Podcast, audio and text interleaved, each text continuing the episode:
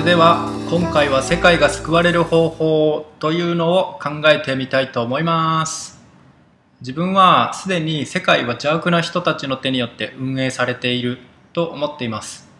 イルミナティ外交評議会 CFR スイスにある銀行の中の銀行 BIS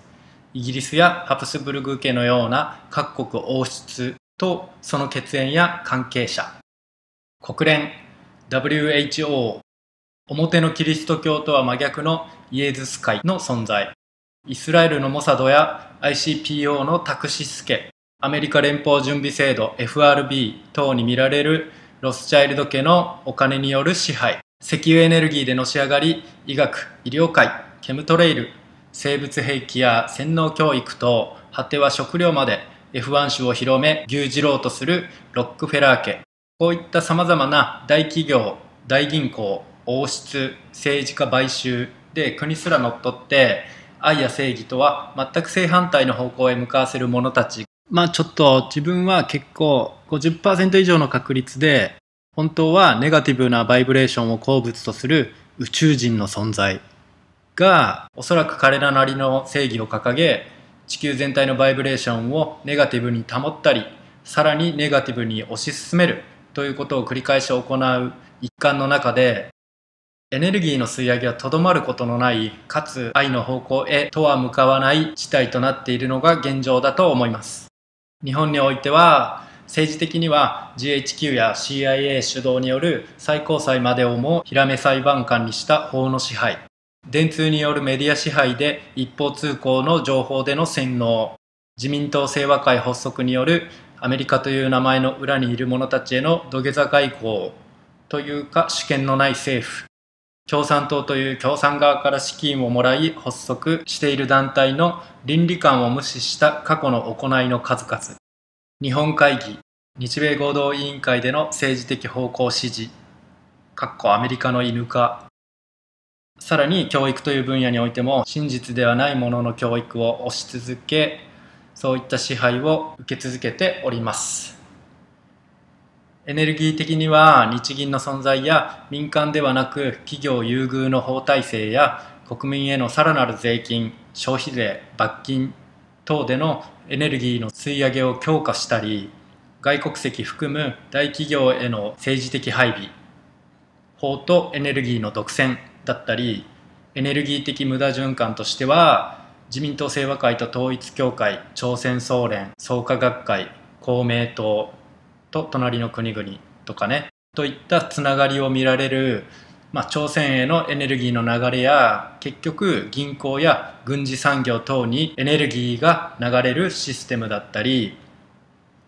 イデオロギー的には国民の精神を下支えするもの的には日本という国としてのまとまりや日本国民の精神を支えるだろう神社の総本山神社本庁乗っ取りによる文化解体神道イズム解体やエネルギーの無駄流し横流し等。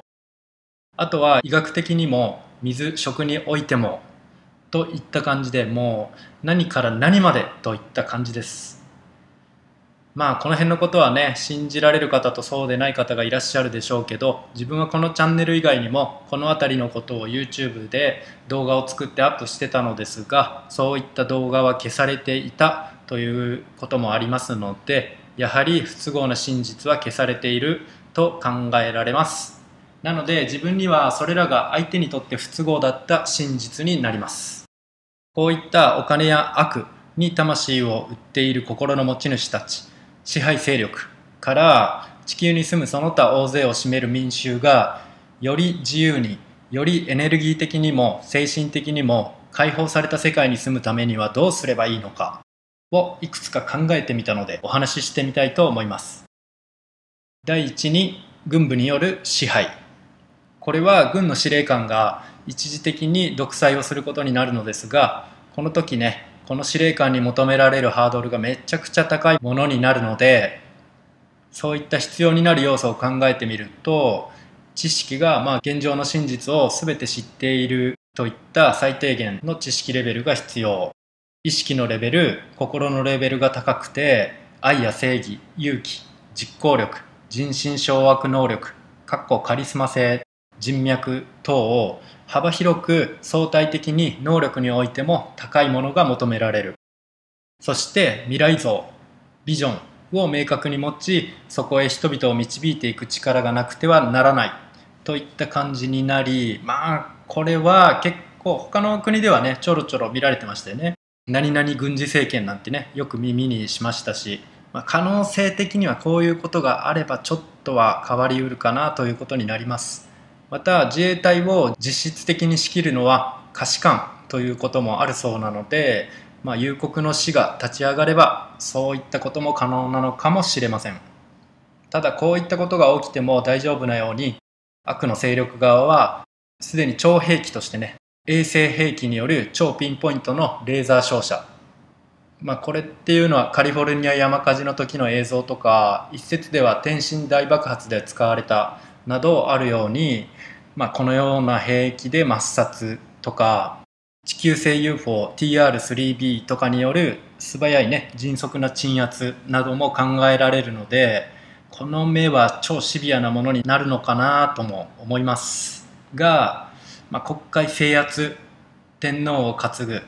民衆すべての意思であるように事を運ぶなどキーポイントをねうまく抑えればそれなりに懸念材料を抑えられそうですがやはりね最後は民衆が立ち上がらないといけないのでこの眠ったままの人たちを目覚めさせる必要があったりやはりハードルの高さを感じますね。で第2案。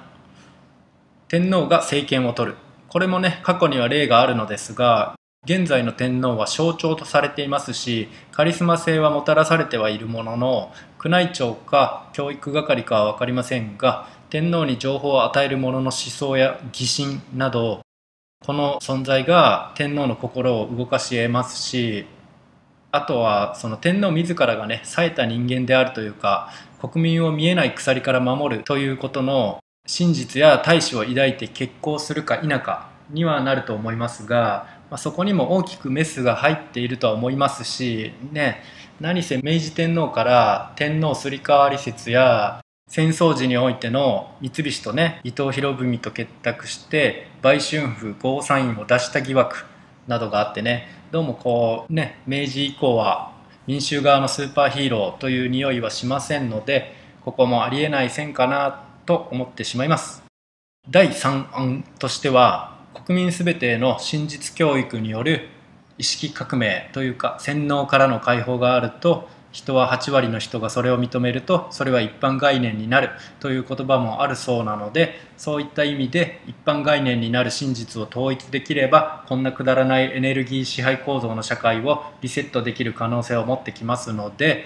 世代変遷や多くの時間を要しますが教育において真実を共有することができればこれは成就されうると思います。ただねやはり悪の心の持ち主たちは先んじて教育も牛耳っており旅ストック研究所の存在が示す通り洗脳を研究していたりテレビで一時話題になったサブリミナル問題などのね問題の露呈通りこれらは実際水面下で活躍しておりましたので日常における人々の脳洗脳活動はひどいものでありまた引き続き行われているものと思われます。ネットの世界にももはや進出していることは疑いようもありませんし自分の動画もまたおそらく不都合なものから消されていくでしょう。テレビを使った洗脳はいつも型が決まっていて情報の一方通行やメディアにおける問題発生問題提起ですね。で権威者や有識者等の出演による問題解決法提起。そして国会での法整備。といった流れで体制を強化してきましたねいつも。とまあこんな感じなのでね一人一人が真実を知る。ことがとっても大切になるのですが誰もがこうエネルギー的に追い込まれていてエネルギーを追い求める。という姿勢でないと生きていかれない。社会が築かれてますので、まあ、そういった生き方をしているとこういう真実に目を向けて生きるとかね。まとまりを持つとかは難しいことになります。3S 政策も功を奏して国民のほとんどが白地化され骨抜きにされた今世代の人たちには期待ができませんが未来に残るのは未来に生きる人たちなのでその子たちのためその子たちの未来のためにも隠された真実や失われる真実を共有してつなげてあげて彼らの未来を守ってやる義務が今の世代で今の時点で洗脳されていない人のやるべき仕事になるのではないでしょうか？という感じでね今回は世界が救われる方法というのをお話ししてみたのですがまあ何言ってんだこいつ？ってねっていう人もいるかと思いますがこういったことを一人でも多くの人が知る必要があるということを理解してくれてシェアや拡散する勇気を持つに至ってもらえたならそれなりに作った甲斐もあり発信する甲斐もあったものと思います。またきれい事になるかもですがあくまで次の世代のためにも私たちは真実を共有しなくてはならない。そう思います。エネルギー的に一方的な流れしか見せないような社会世界ではなくより平等でより自由より愛に包まれた本当の社会世界そういった愛の波動の世界に生きていきたいものです。ということで今回の動画は終わりたいと思います。最後までご視聴いただきありがとうございます。